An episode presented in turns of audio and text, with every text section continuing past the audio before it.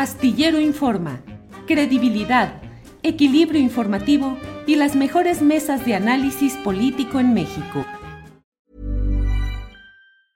Hey, it's Ryan Reynolds and I'm here with Keith, co-star of my upcoming film If, only in theaters May 17th. Do you want to tell people the big news?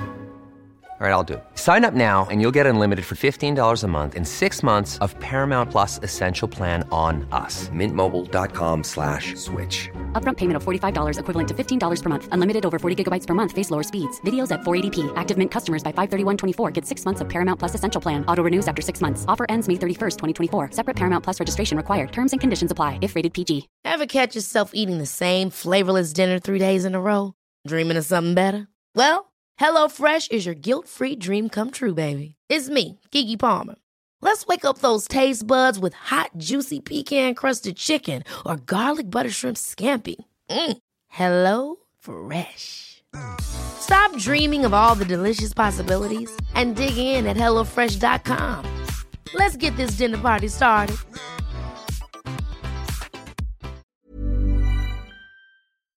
La mesa del más allá que está puestísima hoy con todos los temas. Miren, Horacio Franco es una persona responsable, seria y formal. Él no hace. No, yo, yo estaba aquí entrando a Daily Motion para, para, para estar con, con, con el público, porque pues ahora sí que voy a ver, voy a ver Lo, si se puede. lo chatear. malo de Daily Motion es que ahí no hay comentarios. Uh, Los qué mal. sí, eso es lo malo de eso. Oye, no, pero entonces, ¿qué va a hacer Horacio, nuestro community manager? Sí, así es. contestarle a la gente. En Facebook, en Facebook, en Facebook, ahí estamos. Ah, ahí bueno, pero no, no, si hay Facebook también ahorita. Sí, sí, sí, sí, sí, Ah, sí. ah, Solo lo ah. suspendimos el jueves por Ah. la mesa de seguridad, cuyos temas también molestan luego eh, en Facebook. Entonces, Qué molesto eres, Julio. Aquí estoy eres ya. muy molesto. Molestón, molestón, Ana, Fran-. Ana Francis, buenas tardes. Hola, queridos amigos. Y sí quiero decir que Horacio no es nada serio. Miren nada más la- las blusas que usa donde se le ve su musculatura horrible, que no me da envidia nada. Horacio Franco, buenas tardes. Ay, se Ándele, ándele. Órale. Fernando Rivera Calderón, buenas tardes. Buenas tardes, amigos. Me da mucho gusto aquí en la Resistance del Astillero Informa. Eso, eso, eso. ¿Te han censurado, Fernando Rivera? Sí, sí. Sí, mucho. Bueno, es que llevo como, como tú, tú más, pero yo llevo ya muchos años. Empecé muy joven, eh, a los 17 años, eh, todavía 16 tal vez, empecé en la redacción del periódico El Nacional, que era un periódico del Estado en ese momento, eh, oficialista de, ade- de adeveras. Y bueno, pues ahí mis pininos solía ser muy, muy censurado. A veces hasta del nombre, ¿no? Me quitaban, me decían, los nuevos no firman las notas, le quitaban Sí. el crédito a la nota. Órale. Pero sí me tocaba que rompieran, pues algunos textos me toca hacer editoriales del periódico Nacional, yo yendo a la UAM Xochimilco, siendo todo de izquierda, y pues tenía que coincidir, a escribir algo a pedido para el periódico.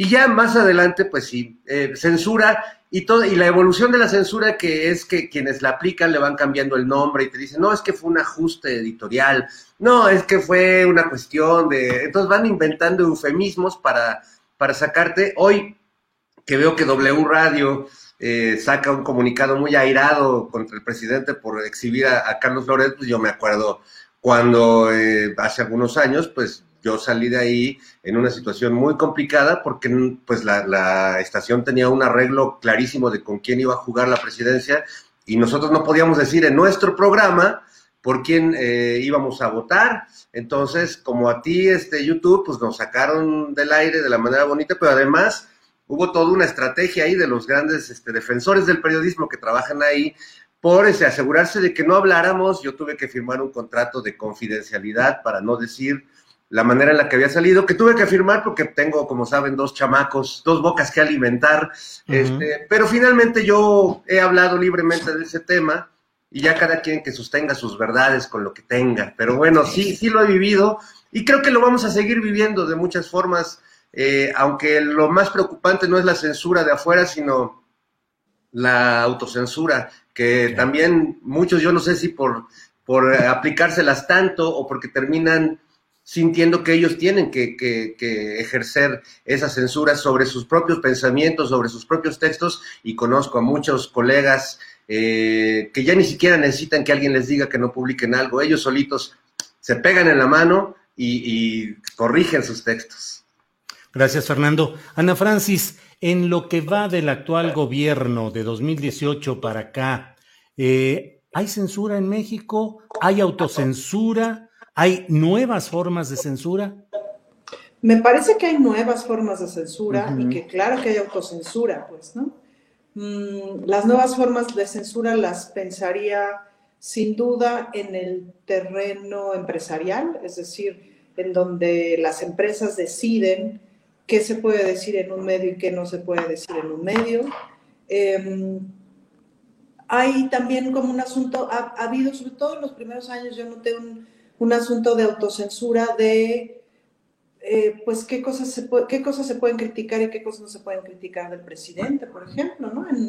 cuando estuve yo en Canal 11, en el programa de Johnny Sabina, que hacíamos sketches, eh, Nora Huerta y yo escribíamos sketches, los dirigíamos, etcétera, los actuábamos, y cuando queríamos hablar del presidente, pues los sketches era difícil que pasaran.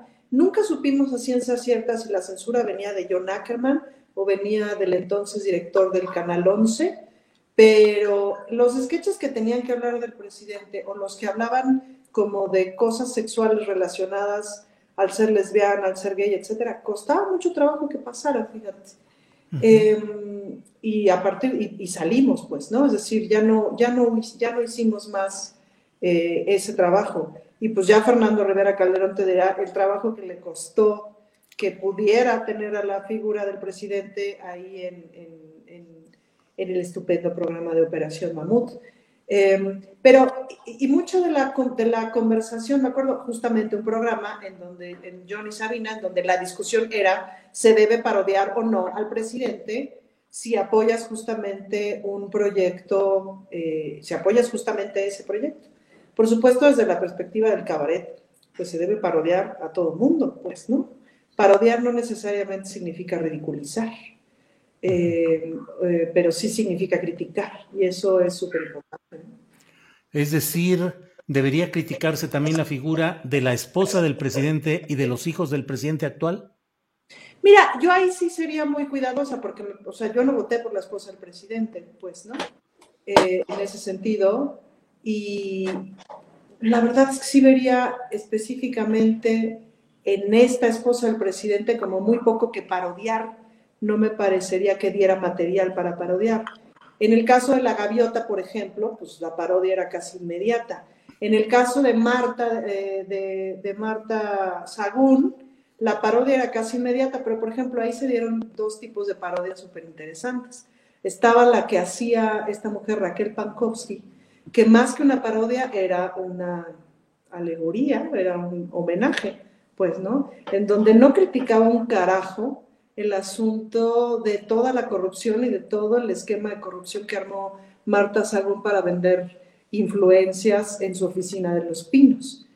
sino simple y llanamente hacer el ceceo de la entonces primera dama era suficiente para parodiarle. Pues eso no es una parodia política necesariamente. Hoy debería parodiarse a los hijos, la casa de Houston, la alberca. Me parece que debería hacerse cabaret sobre eso, sí, sin duda. Pero pues otra vez el, asunto es dónde te colocas. ¿Desde dónde te colocas? ¿Cuál es tu opinión como artista, como cabaretero? Pues, ¿no?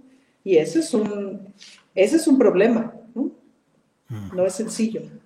Bien. Horacio, hablamos de la censura y hablamos de medios de comunicación, de literatura, de teatro, de parodia.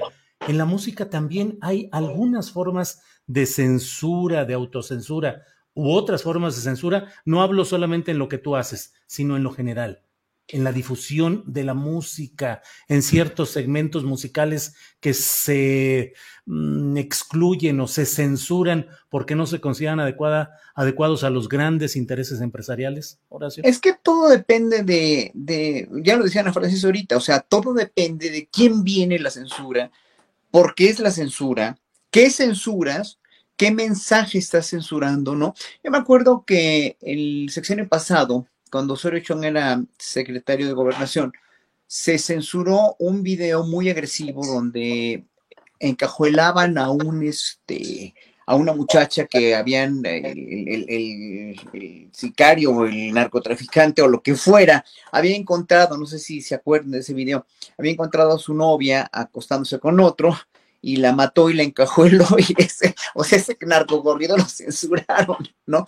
Por violento, obviamente, ¿no? Este, pues todo depende de qué, de qué, este, de qué lado más que la iguana, pues, ¿no? Este, a mí me han censurado este, a mí me ha censurado, fíjense, el director de la, de la Filarmónica de la Ciudad de México, que es una ciudad gay friendly, que yo era, yo era, este, eso nunca, lo he contado pocas veces en público, pero yo era consejero, en tiempos de Mancera era consejero de la Filarmónica de la Ciudad de México, y para este, escoger un director titular, que había una terna, se tuvo que, pues, por desgracia, que yo, yo no estaba de acuerdo porque yo sabía que este director coreano, coreano gringo, se llama Scott Joe, que todavía sigue siendo el director, imagínense, todavía sigue siendo director de la Filarmónica de la Ciudad de México. Yo, el único episodio de homofobia que yo tuve con un, con un músico ha sido con él. Eso no lo, ya lo he contado en varias entrevistas, lo pueden investigar. Pero este, pues obviamente es un director bastante homófobo, ya ha dado demostraciones y bueno, eso lo tengo yo muy bien registrado. Pero bueno, lo nombraron director, aunque, aunque yo protesté por eso, no hicieron caso. Pero el, el eh, o sea, sí en la música clásica hay casos de homofobia. En la música clásica es, es muy sexista, es muy este, poco feminista, es muy este la música clásica es, sí, muy elitista en ese sentido y muy machista también, ¿no? Hay muy, muchos estereotipos, por eso a una directora de orquesta le cuesta muchísimo trabajo realmente salir adelante y hay instrumentos que son estereotipados para mujeres. Ayer hablaba de eso y que les mando un enorme saludo y lo pueden ver en, en, este, en, YouTube, sobre precisamente el, el pacto patriarcal, cómo romper el pacto patriarcal con, este, estaba yo hablando con Abraham Mena, son gente de Chiapas, que están en la, en, la, en, la, en el Colegio de la Frontera Sur de Chiapas, y con este eh, Eduardo Miranda Videgaray, que fue compañero mío en la primaria, que no tiene nada que ver con Luis Videgaray, pero que este, obviamente hay instrumentos que son muy sexistas también. La guitarra, por ejemplo, es un instrumento muy machista, muy, muy machista. Hay pocas guitarristas mujeres.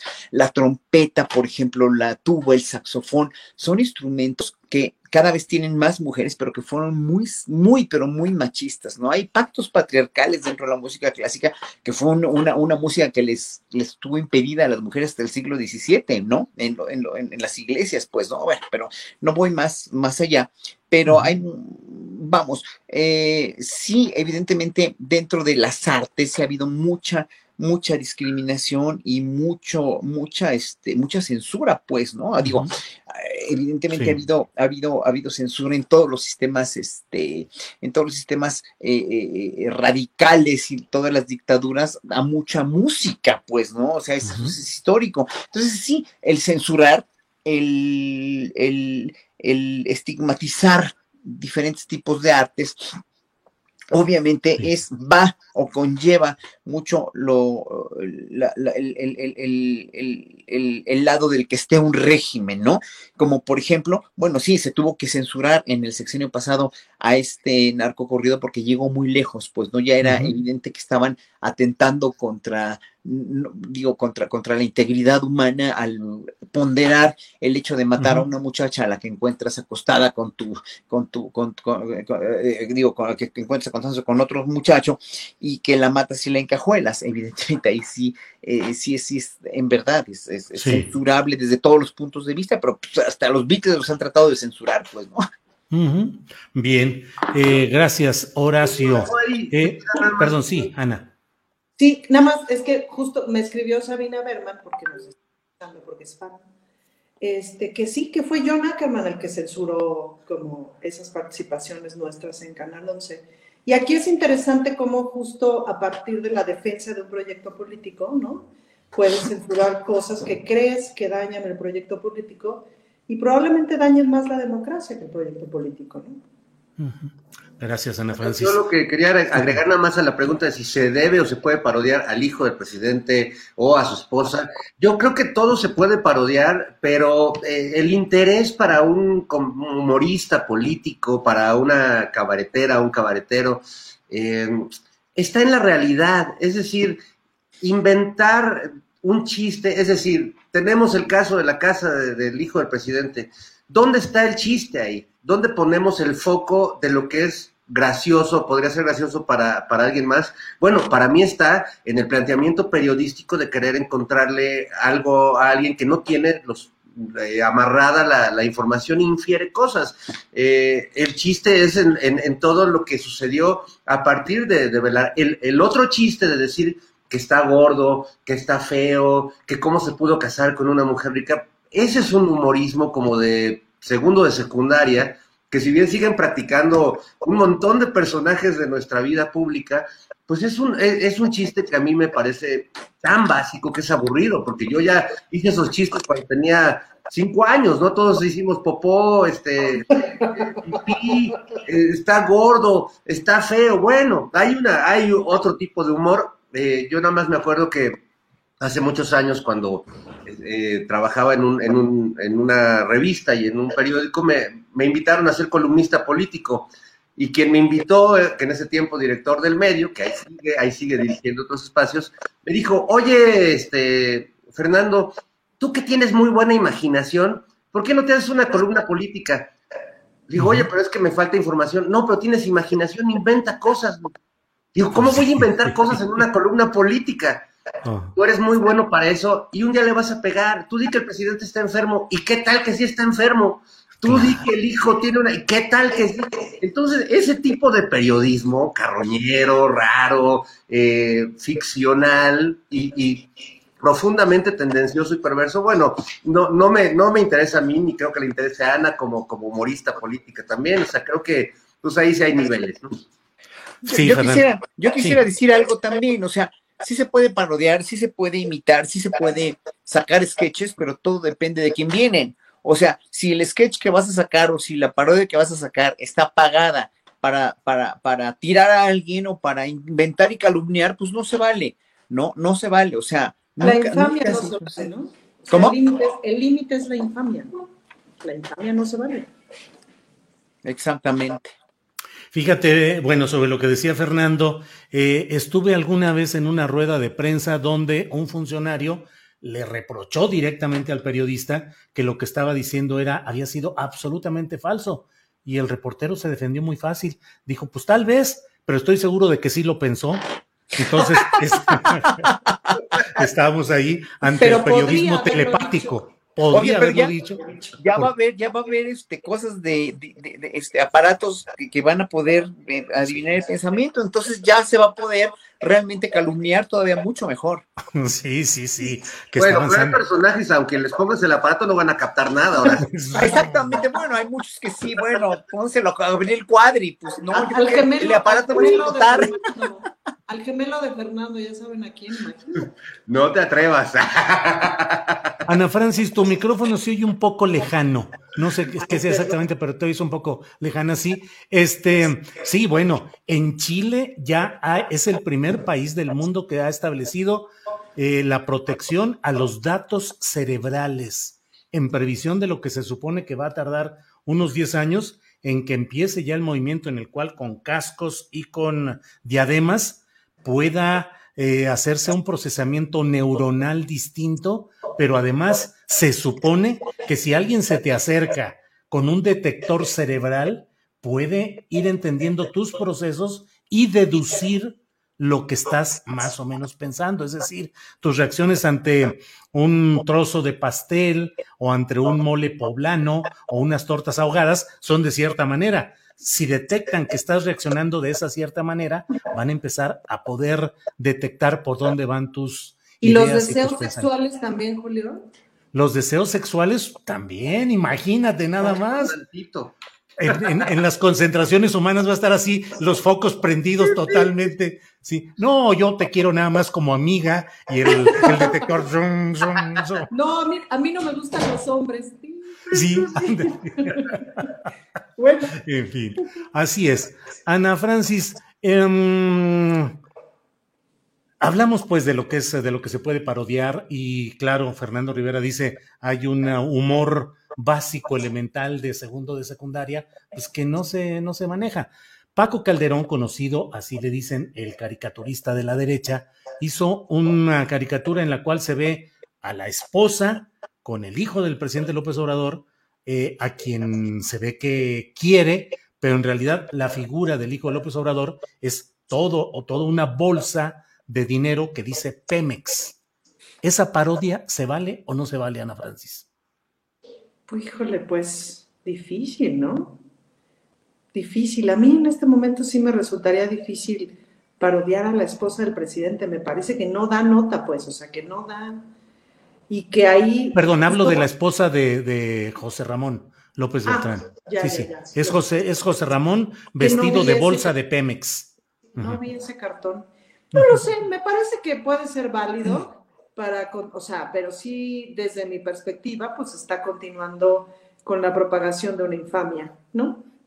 No tengo idea de las razones por las cuales esa señora se casó con José Ramón, y José Ramón se casó con esa señora. Eh, también es cierto que no seamos inocentes, pues, ¿no? Eh, casarse con el hijo de un presidente, pues, eh, podrías pensar que, que genera eh, ventajas o que genera ciertas prebendas y tal. Pero pues eso no es responsabilidad del presidente, ese es el asunto. No hemos visto a José Ramón este, como, como, como a Palazuelos utilizar guardias presidenciales, porque, bueno, en primer lugar, porque ya ni existen, etcétera, etcétera. No hemos visto a los hijos del presidente abusar de su condición de hijos del presidente. Entonces, en ese sentido, no veo la posibilidad de parodiar, más bien veo la, posibilidad de injuriar. Ahora, es, lógico, Julio, o sea, siendo el monero Calderón tan guapo, pues obviamente le parece muy raro que un hombre gordo y feo esté con una mujer hermosísima. Él, él tiene toda la autoridad moral para señalarnos a todos por feos. la democratización de la fealdad. Es como este video, estuvo circulando en las redes un video de Jesús Rodríguez en donde cuenta que le gusta fumar marihuana y tomar mezcal y que tiene a su esposa Liliana Felipe, pues, ¿no? Y los comentarios en ese video era cómo una lesbiana pacheca nos va a representar en Panamá. Que era así de, güey, las tres cosas por las que estamos criticando a Jesús era, bueno, cuatro, porque además venía vestida como siempre se viste Jesús con, con estas con, con, un huipil y con su rebozo, ¿no? No, no, no, creo, no sé si traía su huipil, pero seguro que traía un rebozo, porque siempre trae un rebozo. Este, y entonces ya, pues es la india lesbiana pacheca peda, ¿no? Ajá, ajá. Pues sí, que son. Pues a ver. Eh, es que todo se puede utilizar, todo se puede utilizar para, para, para, para lo que quieras utilizarlo, pues, ¿no? O sea, la imagen de un artista, una obra artística, o Guernica de Picasso, este, eh, cualquier comentario que hagamos nosotros se puede utilizar para decir que somos esto, somos los demás allá, somos chayoteros, somos lo que sea, ¿no? Este, estamos a ultranza defendiendo un régimen, etcétera, etcétera, cuando finalmente lo que tratamos de hacer es ser lo más congruentes y objetivos con la realidad que necesitamos para el bien común. Nosotros tres, junto con Julio, ¿no? Incluso aunque discrepemos en un momento dado o lo que sea, ¿no? Eh, eh, toda la mierda que nos echaron o, que te echaron a ti, Julio, por, por, por, Carmen Aristegui, que además, este, tengo que decir que, tengo que, que, que, ya lo asumí con Ernesto. Yo fui el que te dijo, Julio, de lo del conflicto con Ernesto y Aristegui aquella vez. No fue Fernando para que Fernando nos, para que Fernando salga libre de pecado. Fui yo el que te, te, te, te, lo dije en tu mesa, lo dijiste, lo dijiste que había sido Fernando, y no, yo asumo que fui yo, y no por chisme ni nada, sino porque ya lo había dicho Ernesto, ¿no? Pero en un momento dado, cada quien está respondiendo a sus principios, y yo creo que la gente con la que estamos aquí, los cuatro, y junto con Adriana y junto con todo el equipo, pues somos congruentes y asumimos, pues, ¿no? Entonces el chiste, si Paco Calderón hace una caricatura así, si Lorete Mola saca un video así, si Carmen Aristegui lo saca en su, en su portal, pues hay que asumirlo nada más. O sea, yo creo que vamos a ser una sociedad más madura cuando asumamos en realidad qué es lo que somos, qué es lo que queremos y para qué estamos aquí, pues, ¿no? O sea, eh, eh, y, tratar de, o sea, de, de veras cuando uno lanza tantos insultos, cuando alguien, que yo nunca lo hago ni lo haré, pero alguien saca tantos insultos en Twitter, a ver, díselo a la gente de frente, trata de pensar que estás escribiendo ese pinche tweet como si le estuvieras hablando en su cara a la gente y vas a ver que nunca lo vas a poder escribir. sí, sí, así es, así es, Horacio. Fernando, eh, doy el dato sin hacer yo ningún comentario para que tú nos digas lo que piensas. Hoy el presidente de la República en su conferencia mañanera de prensa en Hermosillo, Sonora, dio a conocer que alguien le llevó a Palacio Nacional unos datos en los cuales se expresa que Carlos Loret de Mola gana 35 millones de pesos al año. No es, él mismo dice que no, no es un dato oficial, que incluso le pide a Hacienda y a, al SAT que vean qué, tanta veracidad hay en eso. Pero mediáticamente y políticamente está instalado hoy, Carlos Loret gana 35 millones de pesos al año. ¿Qué opinas sobre eso y sobre el hecho de que se haya revelado el tema en la conferencia presidencial por voz del presidente de la República? Bueno, creo que efectivamente son, son dos temas que debemos tratar por separado. Creo que eh, el hecho de que Carlos gane esas cantidades, ya sabíamos que periodistas como él, como López Dóriga, eh, que se las gastan en ese nivel, suelen tener sueldos que nada se parecen a los salarios de, los periodistas de a pie o de los reporteros de a pie. Pero lo que deja claro ese dato, pues es la, gran incongruencia de un periodista que se ha dedicado desde que empezó el gobierno de López Obrador a señalar los lujos, eh, el reloj caro que trae un funcionario, el coche en el que salió, que si alguien le cargó el saco este, y trae ahí a, un mayordomo, etcétera, etcétera. O sea, ha hecho una bitácora de la riqueza de, de los funcionarios o de la supuesta riqueza de los funcionarios, como si él fuera ese periodista que está abajo ¿no? Mirando cómo se enriquecen los de arriba y cómo este, abusan del erario y de la nación y de los pobres de un país. Y es todo lo contrario, ¿no? Me parece que es parte de una oligarquía mediática que responde a intereses muy claros, que le están invirtiendo mucho porque el muchacho le responde, ¿no? Le echa muchas ganas, todos los días inventa algo nuevo que va a tirar al régimen. O sea, yo llevo tres años leyendo cada nota de Carlos va a destruir al régimen. Yo digo, bueno, qué barbaridad, qué, qué buen periodista y cómo no ha tirado, deja este, ya era como para que hubiera tirado 30 más, o sea, tiene exclusivas todos los días, este, bueno, pues ya quisiera yo en todo el trabajo que he hecho a lo largo de muchos años en el periodismo, tener los presupuestos que maneja él para publicar notas que terminan siendo desmentidas o para hacer sketches malos que este, ya, ya quisiera el presupuesto de Latinus un domingo para el Canal 11, ¿no? Para hacer un sketch que habitualmente nos quedan más divertidos, pero bueno, no, no tenemos ese, ese presupuesto. Aunque ahora curiosamente se la cobraron a mi querido compañero de, Mil Batallas, Jairo Calixto Albarrán, que al mismo tiempo que se dio esta, esta exhibición del presidente del sueldo de Carlos Loret, exhiben el sueldo de, mi amigo Jairo, eh, periodista, escritor desde hace varias décadas, eh, una persona honesta, un periodista congruente, bueno, pues exhiben su sueldo eh, con un documento que de entrada es falso, pero que además exponen públicamente Chumel Torres y este diferentes personajillos ahí oscuros de, los medios, exponen hasta la dirección de, Jairo Calixto, ¿no? Eh, y alentando al fuego en este tribunal de censura o por lo menos de inhibición de la opinión, que son las, las redes sociales. Entonces, bueno, por otro lado, como lo habíamos dicho en programas anteriores, el enganchamiento del presidente con Loret y de Loret con el presidente me parece que es nocivo, me parece que es nefasto, me parece que contamina muchísimo el debate público. Eh, yo sí creo que el presidente no tendría que caer en estos excesos. Yo creo que el trabajo de Carlos habla por sí mismo y así como tiene muchos que le aplauden, también habemos muchos que incluso yo colaboré en su noticiario en algún tiempo, trabajamos juntos, eh, nos ha hecho perderle el respeto o, la, verlo como una persona seria en términos profesionales, ¿no? Yo, yo no lo veo ya así, pero creo que sí es, es un exceso de ambos. Eh, eh, aquel rasgándose las vestiduras como si fuera realmente un periodista que estuviera en un riesgo real, como todos los días vemos periodistas que son asesinados o que son agredidos, y esta bola de, de, eh, seres de rapiña se ponen en, eh, eh, ese saco, que no lo son. Ellos no perdón, pero no hay ninguna. Esto que dicen es que el presidente atenta contra Lored y entonces eso contribuye a que maten periodistas. Tampoco, ¿no? Separemos el agua del aceite. Una cosa no tiene que ver con la otra. Creo que el presidente es muy claro al señalar a un grupo de poder mediático que están completamente enriquecidos a partir de lucrar con, con el, la manipulación de la verdad que, deberíamos saber todos o de la opinión pública. Eso es un poco lo que pienso. Gracias, Fernando. Ana, Francis, ¿es correcto que el presidente de la República exhiba o dé a conocer datos, así sean eh, provisionales, sobre un inmenso ingreso de Carlos Loret de Mola? Pues es que el dato, el problema es que sí es muy inmenso, pues, ¿no? Y válgase la redundancia, o sea, 35 millones de pesos al año, y ahorita obviamente saqué mi calculadora, pues son casi 3 millones de pesos al mes. Hay días que no los gano, Julio, no sé tú. Sí, así es. a veces tengo días malos, sí. Hay funciones que no, que no pagan eso, ¿sí o no, Fernando? ¿No?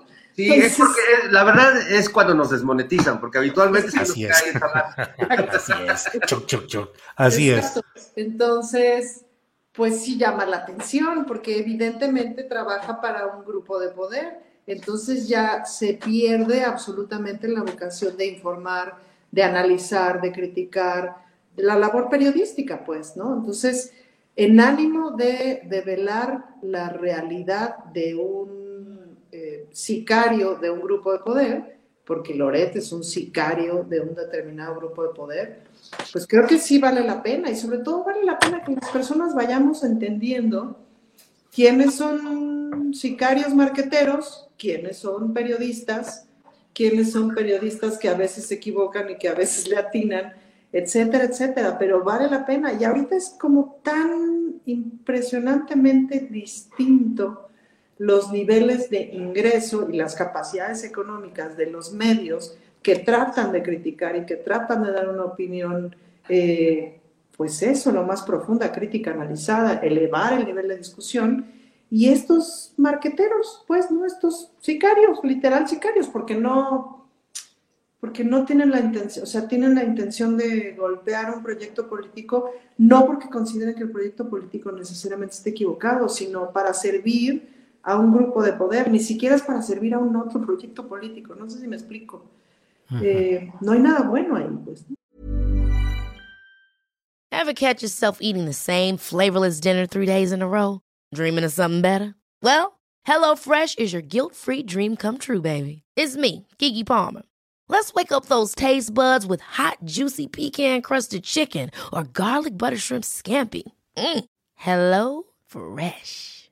Stop dreaming of all the delicious possibilities and dig in at HelloFresh.com.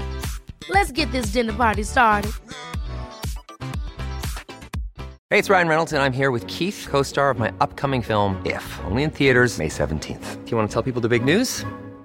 All right, I'll do it. Sign up now and you'll get unlimited for $15 a month in six months of Paramount Plus Essential Plan on us. Mintmobile.com slash switch. Upfront payment of $45 equivalent to $15 per month. Unlimited over 40 gigabytes per month. Face lower speeds. Videos at 480p. Active Mint customers by 531.24 get six months of Paramount Plus Essential Plan. Auto renews after six months. Offer ends May 31st, 2024. Separate Paramount Plus registration required. Terms and conditions apply if rated PG.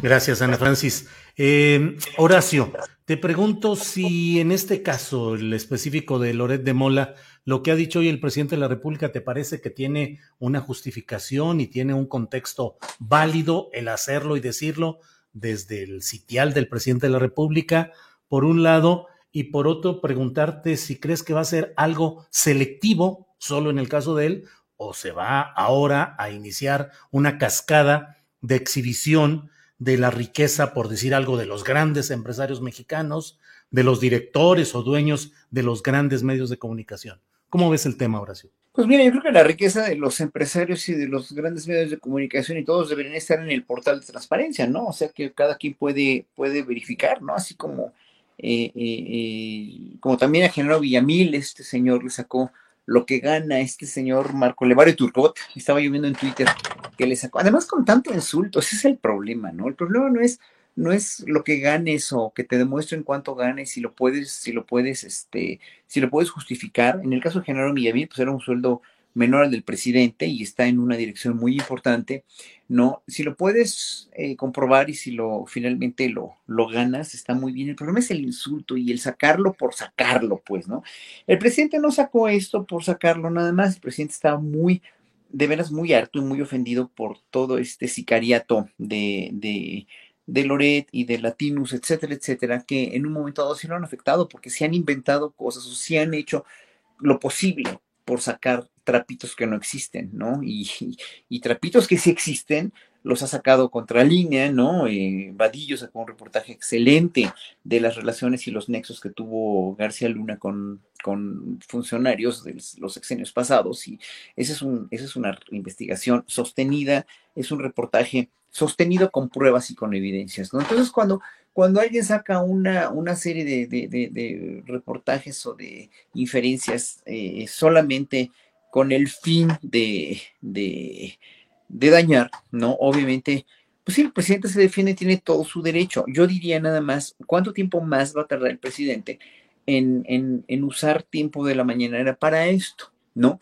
Y en un momento dado poder ser mucho más conciso y más breve, siento yo, con todo, con todo lo que, lo que este, lo que no estoy de acuerdo con cómo lo está haciendo Loret, pero yo creo que el presidente ya no le debe dar tanta importancia, ya se está volviendo una guerra intestina demasiado, demasiado fuerte y no, eso no, como dice muy bien Fernando, esto no va a afectar la integridad de los periodistas, porque los periodistas que han muerto, por, por, por desgraciadamente han muerto en manos de gente que, en manos del crimen organizado, del crimen municipal, de los presidentes municipales o de los narcotraficantes o lo, lo que sea.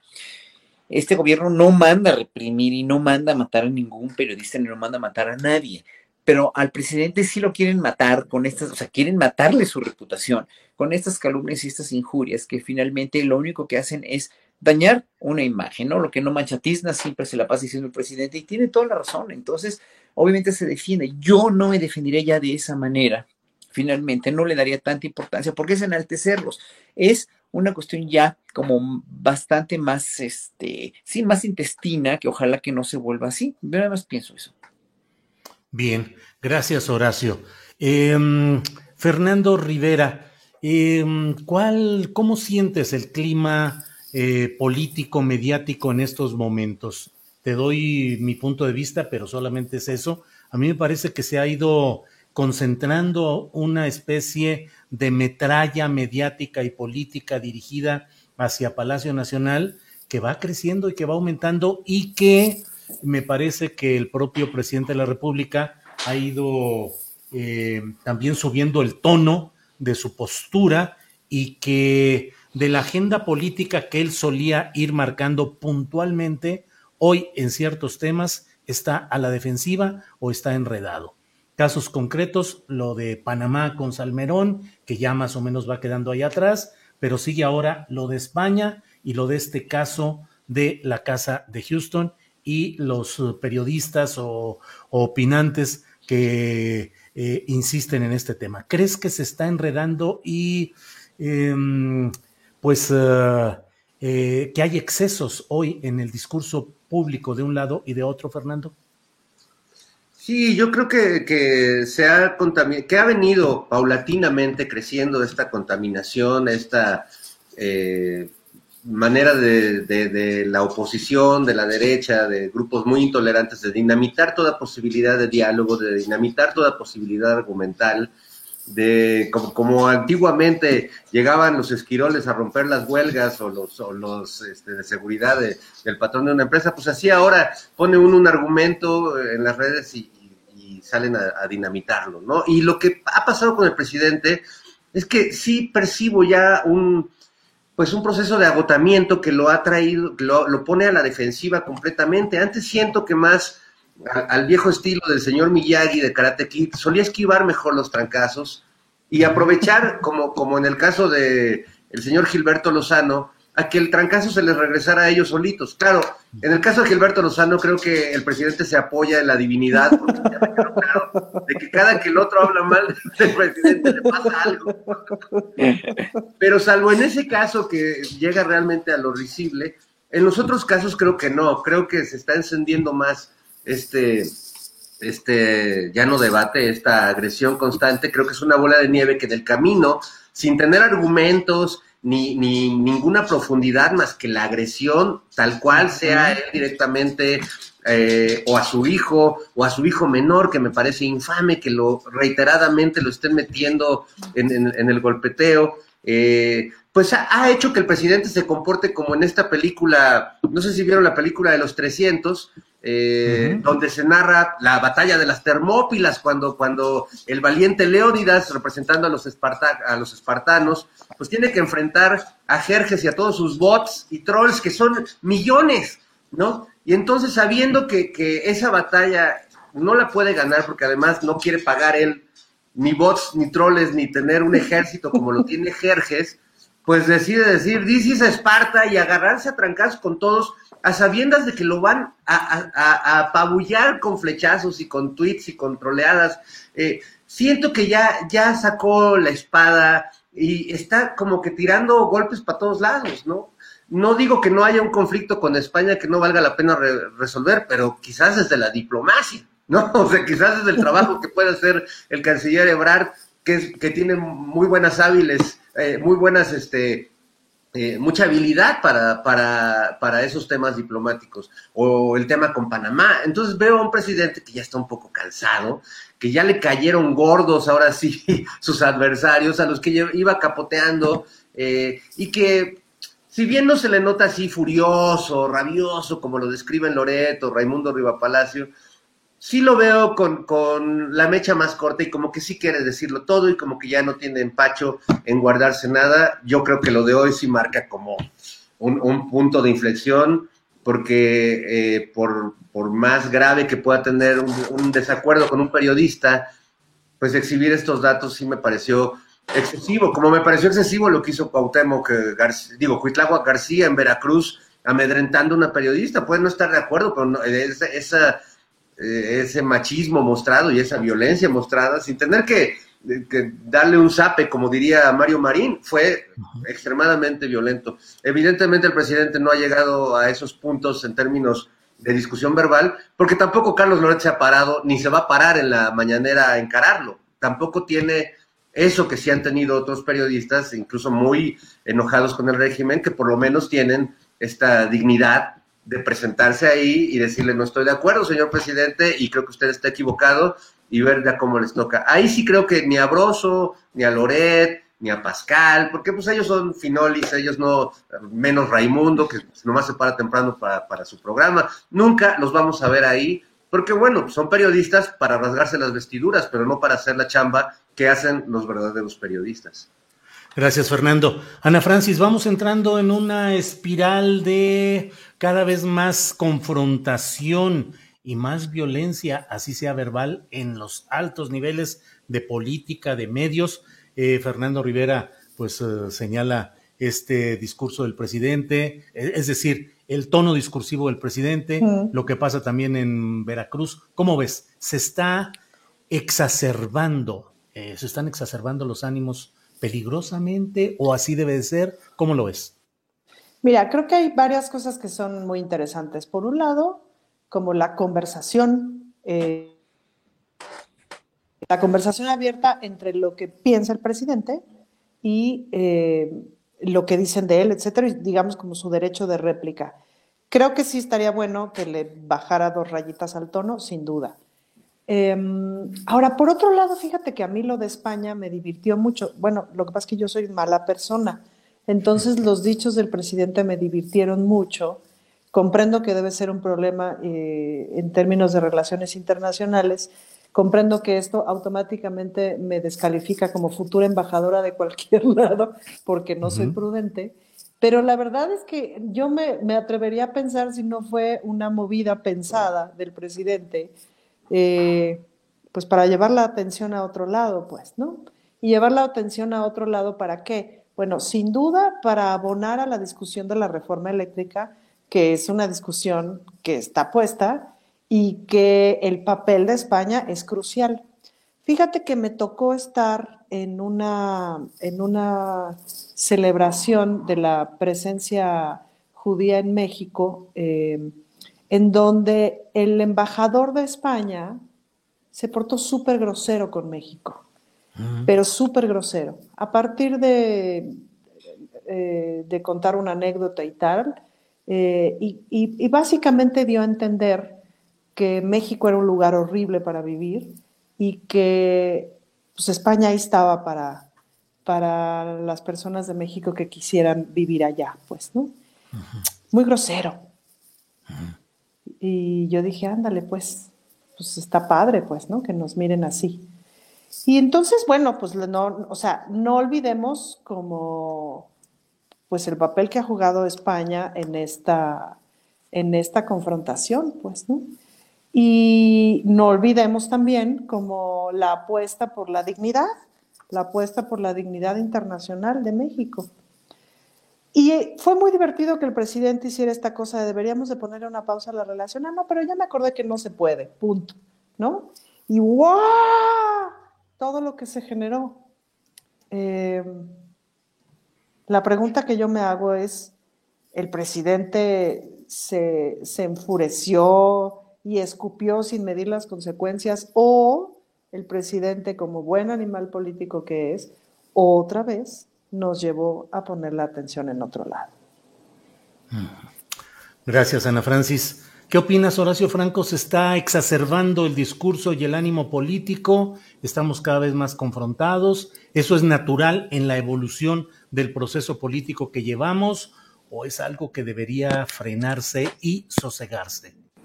No, no debería frenarse ni sosegarse porque la cuestión es que eh, a raíz del gobierno de Andrés Manuel López Obrador se ha ido decantando, se ha ido abriendo toda la comunicación y se ha ido exponiendo toda la verdad en detrimento, por fortuna, de la doble moral que se tenía antes, del control de la comunicación, de los discursos de Peña Nieto tan, tan bien exhibidos, tan bien, este, y de los políticos en general, ¿no? Aún con la torpeza de Vicente, la torpeza mental del pobre imberbe de Vicente Fox, pues él tenía sus discursos y no había nada que, cuestionar, ¿no? Y Calderón igual, y Salinas pues más todavía, y los anteriores igual. O sea, aquí hay un diálogo diario con el presidente de humano a humano, de periodista a presidente de, pueblo a autoridad, pues, donde finalmente todos ya hoy por hoy en las redes sociales, incluso nosotros los ciudadanos, los artistas, tenemos un foro que nos estás brindando tú, ¿no?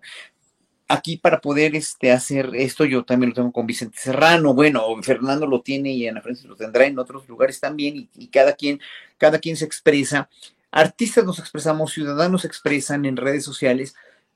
Hoy por hoy estamos viviendo, yo creo que estamos viviendo las mieles de una democracia mucho más participativa, mucho más abierta, donde finalmente sí la, la, la agresividad verbal de la comunicación se puede extralimitar porque finalmente eh, tenemos guardada mucha agresión, mucha, mucha agresividad en contra de las autoridades desde hace muchos años, ¿no? Y cada quien habla como le va en la feria. Es decir, ah, la gente de clase alta que nunca careció de nada, que siempre la tuvo fácil, ¿no? Incluso los artistas, ¿no? Que siempre la tuvimos con becas, etcétera, etcétera. Eh, hoy por hoy estamos viendo, yo lo vi desde hace muchos años, yo siempre quise un gobierno como el que tenemos ahora, pero mucha gente nunca se dio cuenta de que el país históricamente hablando ya no podía seguir así y no se han dado cuenta, pues, ¿no? Entonces, eh, eh, la gente que sigue con esta con este rollo de que López Obrador está destruyendo México y que el país va muy mal y que bueno, es que nunca han visto una mañanera, ¿no? O sea, la gente la gente que no ve una mañanera, que no se va a las fuentes directas, es como la gente que interpreta el Corán, ¿no? Y dice que las mujeres tienen que, salir vestidas de hijab todo el tiempo y tienen que estar escondidas en su casa o, debajo de sus vestidos todo el tiempo, pues, ¿no? Y eso no lo dice el Corán, pues, ¿no? O sea, es lo mismo que, de decir que un sacerdote no se puede casar y no puede tener una vida sexual, ¿no? Este, porque así lo dice la Biblia. Yo quiero que me digan dónde dice la Biblia eso, ¿no? Entonces, las interpretaciones de todo lo que te pueden llegar a decir los medios, ¿no? Es o, eh, fue durante mucho tiempo la, la, la, este, el lavado de cerebro para el pueblo y la interpretación que tenía el pueblo eh, clase media, o gente que tenía televisión de, de, de, las comunidades rurales o lo que fuera, o los mismos universitarios, era solamente una, una, una, una probadita, aunque se, era un secreto a voces que había una enorme corrupción y que los gobernantes eran unos represores, unos malditos, unos bandidos, etcétera, etcétera. Pero hoy por hoy tenemos un presidente que decanta todo eso, que saca todo eso, se extiende como hilo de media, ¿no? En una mañanera diaria, donde es un ejercicio verdaderamente ejemplar, pues, ¿no? O sea, que lo que no entendemos, ya nos acostumbramos a la mañanera, ¿eh? O sea, ya nos acostumbramos, yo no la dejo de ver todos los días, porque es en verdad un hito histórico, ¿no? De una declaración diaria de la, de la verdad o de la, de la, de lo que se está haciendo en el gobierno, ¿no?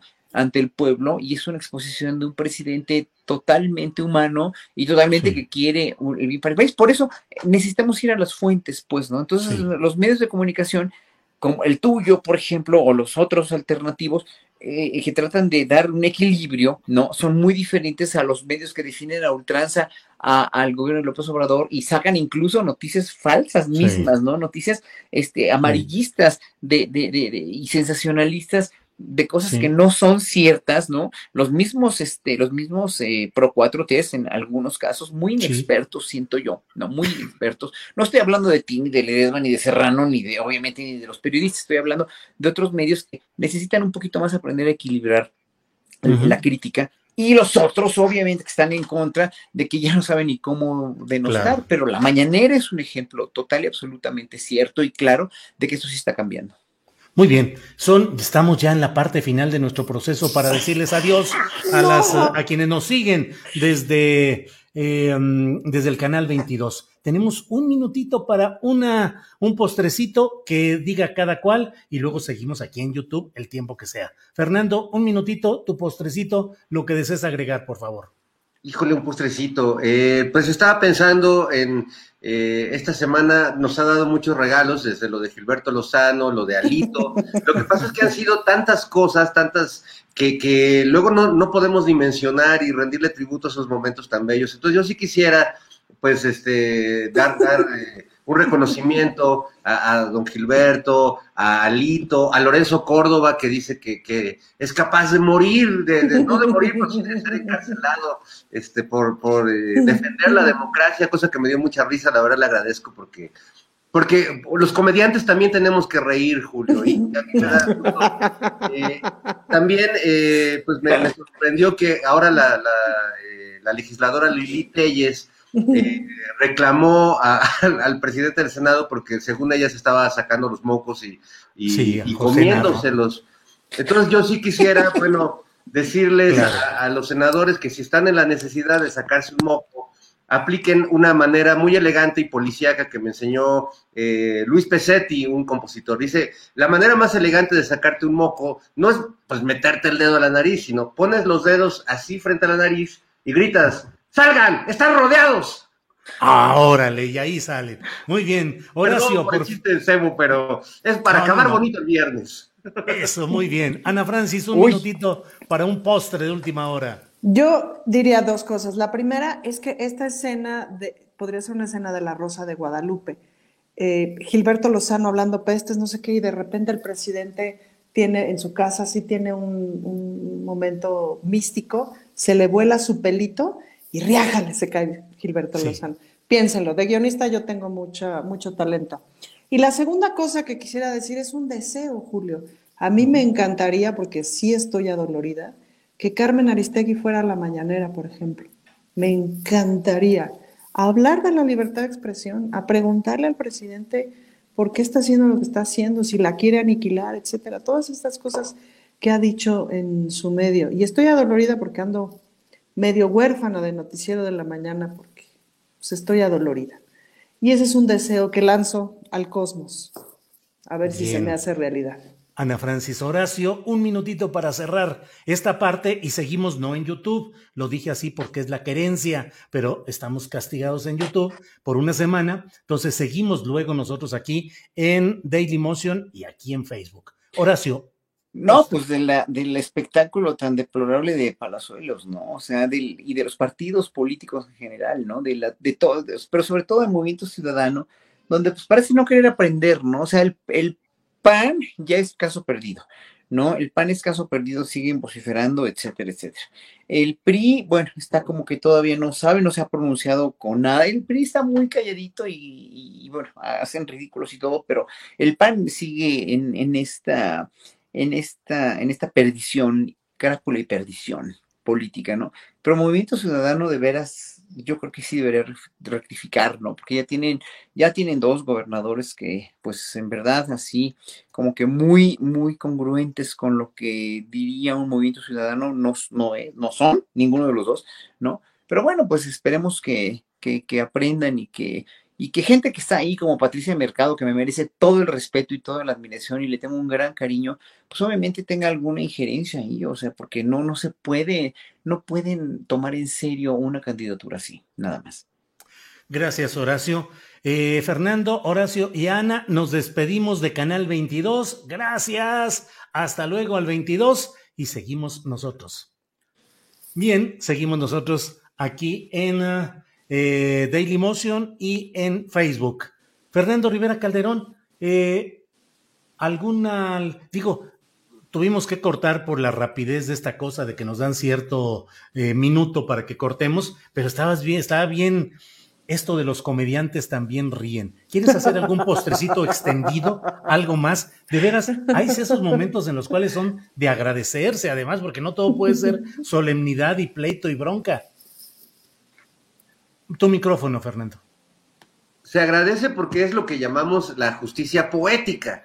Es decir, esto, esto no lo mueven los bots. O sea, la silla de Gilberto Lozano fue una de esas cosas de justicia poética absolutas. O, por ejemplo, que toda esta campaña que se está orquestando contra eh, Balazuelos, antiguamente llamado Payasuelos, eh, que la orquestó él mismo. O sea, es decir, no necesita lo, que el presidente que le arman así, o cualquier funcionario, eh, o cualquiera de nosotros que de repente nos llega una horda ahí de unos comandados por Atila para, para No, no, él solito se ha puesto la, la, soga al cuello, él solito dijo que balació, ahora ya dijo que no, ya salió como Neo de Matrix ahí eh, deteniendo las balas este, que, él mismo lanza contra sí mismo. Entonces, el caso de, de, de Balazuelos me parece realmente muy loco. Yo no creo que vaya a rectificar Movimiento Ciudadano, más allá de que tenga algunos miembros rescatables eh, con ese señor a la cabeza, con, con ese Dante que nos está, eh, está haciendo honor a su nombre porque nos está llevando a visitar el infierno de la frivolidad, de la superficialidad, y yo la verdad en ese camino de, este Dante perversillo y, poco confiable, pues no me gustaría ser su Virgilio, la verdad. Yo no quiero acompañarlo en, en, esas catacumbas y en esos siete niveles para llegar a la gubernatura de un estado en movimiento ciudadano. Gracias, Fernando. A quienes nos siguen a través de Daily Motion y de Facebook, les invito a que sigan después de esta mesa porque vamos a hablar con Martí Batres, que es el secretario de Gobierno de la Ciudad de México, y vamos a hablar sobre esta campaña de desarme que se está haciendo en la Ciudad de México, pero de verdad la Ciudad de México está menos violenta, más segura, siguen las mismas broncas a nivel nacional, la misma tendencia o cómo están las cosas. Vamos a hablar con Martí Batres después de esta mesa. Ana Francis, Em, ¿Cómo ves la Ciudad de México? Ayúdame a hacer las preguntas que siguen. Bueno, pues supongo que el, que el secretario te va a dar los datos que se acaban de presentar en términos justamente de seguridad y de la reducción de los delitos de alto impacto. El delito que no baja, y ahí te encargo que, le, que, que ahonden sobre el tema, es el de violencia intrafamiliar, que ahí tenemos mucho todavía que rectificar pero hay unos delitos que, que, han bajado tremendamente, pues, ¿no? Vale la pena que el secretario, pues ahí te exponga los datos. ¿Cómo veo la Ciudad de México? Pues la neta sí veo que va bien en ese sentido. ¿No son cuentas alegres todavía? Pues no, teníamos muchos problemas, tenemos muchos problemas, por supuesto, y la seguridad es todo un asunto. Em, pero me parece que la estrategia de seguridad está funcionando y jala bien. Está súper rudo y está súper difícil, pero ya el secretario te andará sobre el asunto. Oye, Ana Francis, aprovecho nomás para preguntarte, ¿y los gobiernos de oposición a Morena, que son muchos y muy en, demarcaciones muy importantes, cómo se van comportando? ¿Están eh, trabajando bien o están generando? Porque si ellos trabajan mal, la mitad de la ciudad está mal. Pues hay una parte en la que les toca trabajar, evidentemente, y que más o menos han sido forzados a entrar a las mesas de seguridad y entrar a la conversación y tal. De pronto yo siento, y para ser suavecita con mi crítica, eh, que, de que, de repente em, repiten estrategias a lo necio, me explico, o plantean estrategias medio necias, como estas estrategias de blindaje que vienen como de un asunto súper clasista y súper racista. Em, tienen esta palabra, ¿no? De blindar Benito Juárez, blindar Miguel Hidalgo que es así de cómo blindas mi cama, mano, cómo blindas adentro de mi casa. El mayor problema de seguridad de este país y de la Ciudad de México, sobre todo, es lo que pasa dentro de las casas. Y a eso hay que entrarle. Y para eso la derecha tiene cero estrategia. Y entonces de repente se inventan cosas que no funcionan, que ya se probó que no, voy que no van a funcionar, como por ejemplo el asunto de las alarmas vecinales. Este, pues me parece que el resultado de eso es mínimo. Pero entonces vuelven a insistir en poner alarmas vecinales que cuestan una millonada si pones alarmas vecinales en toda la colonia, eh, porque no trabajan conjuntamente con el gobierno de la ciudad. El mayor peligro que yo vería en estas alcaldías es justamente como la necedad de trabajar en contra y por lo tanto la ineficiencia. La verdad es que ahorita en ese sentido la Ciudad de México, si algo está haciendo bien la doctora Sheinbaum, que son muchas cosas, pero si algo está haciendo bien es justo la orquestación de las cosas. O sea, las secretarías están trabajando coordinadamente. Perdónenme, yo lo había visto poco en este país. Entonces, pues desaprovechar esa coordinación, pues sí es un despropósito. Y bueno, hay de alcaldías alcaldías, ¿no? Me parece que Coajimalpa eh, funciona bien, pero pues Cuauhtémoc ahí te encargo, Julio. ¿No? Y a manera, ya nomás a manera de, segundo postrecito, porque también porque soy mala persona. Pero Se yo cortó. no sé si ahí estoy. No sé si a ustedes les pasa, pero yo me empecé a imaginar, bueno, ¿quién es la persona que graba a Gilberto Lozano? Que nos regala estas cosas. Porque al anterior debieron de haberlo corrido, ¿no? Entonces, pero llegó una persona nueva y nos vuelve a regalar este video. Ahí por eso yo pienso que sí hay intervención divina y por eso pienso que se debería de aprovechar para la Rosa de Guadalupe. Bien, gracias Ana Francis. Horacio Franco, eh, ya estamos en la parte final. Te pido que hagas el comentario que desees para cerrar esta mesa. Eh, lo que tú desees, por favor, Horacio. Híjole, pues aquí viendo los comentarios que hay en Facebook, ¿no? De que nos dicen que somos, este, que somos comparsas, que somos, este, no creo que adjetivo usaron porque ya se fue el comentario de, de esta Ah. persona, ¿no? Pues es que no, o sea, es que no, no, no, este, no, no es nada más alabar a un presidente, entienda la gente, que, que lo entiendan por favor todos, que lo entiendan, lo que queremos nosotros, al menos que he hablado con cada uno de mis colegas aquí presentes, es el bien común de este país.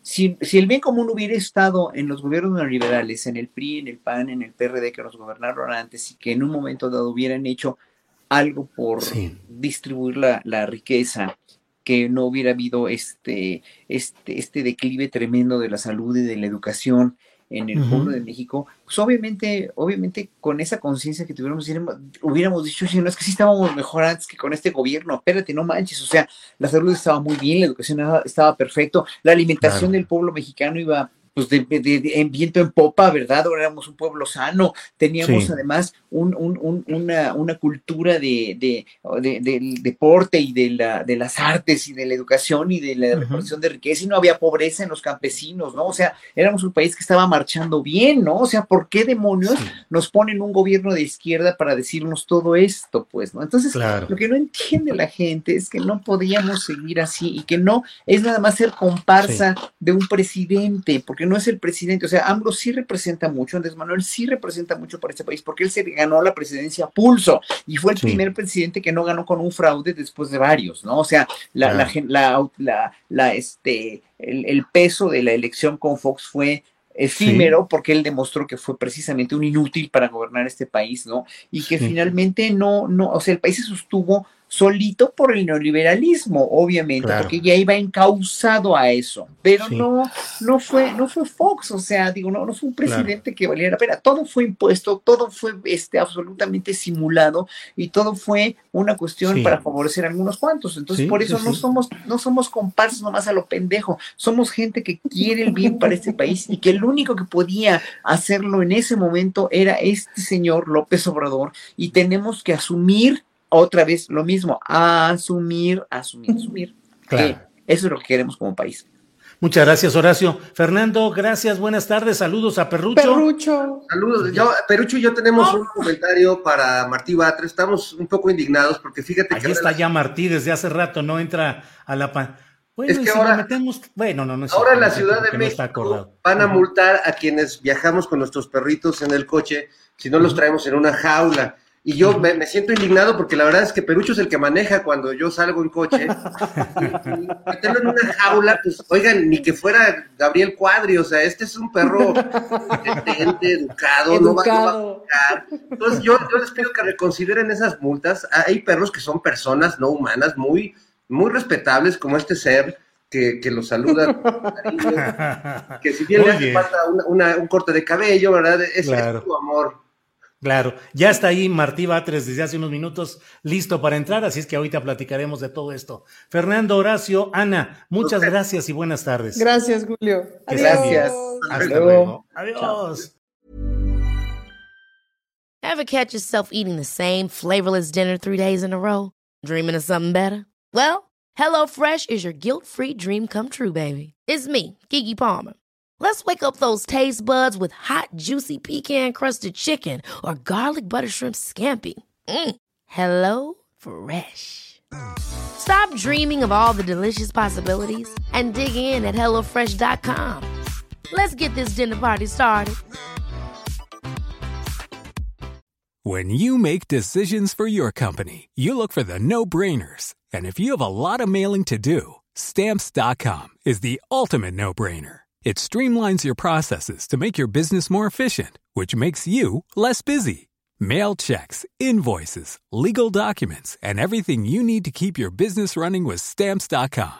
Seamlessly connect with every major marketplace and shopping cart. Schedule package pickups and see your cheapest and fastest shipping options from different carriers. With rates up to 89% off USPS and UPS rates. And with the Stamps.com mobile app, you can take care of mailing and shipping wherever you are. Make the same no brainer decision as over 1 million other businesses with Stamps.com. Sign up with Code PROGRAM for a four week trial, plus free postage and a free digital scale. No long term commitments or contracts. That's Stamps.com. Code PROGRAM. Para que te enteres del próximo noticiero, suscríbete y dale follow en Apple, Spotify, Amazon Music, Google o donde sea que escuches podcast. Te invitamos a visitar nuestra página julioastillero.com.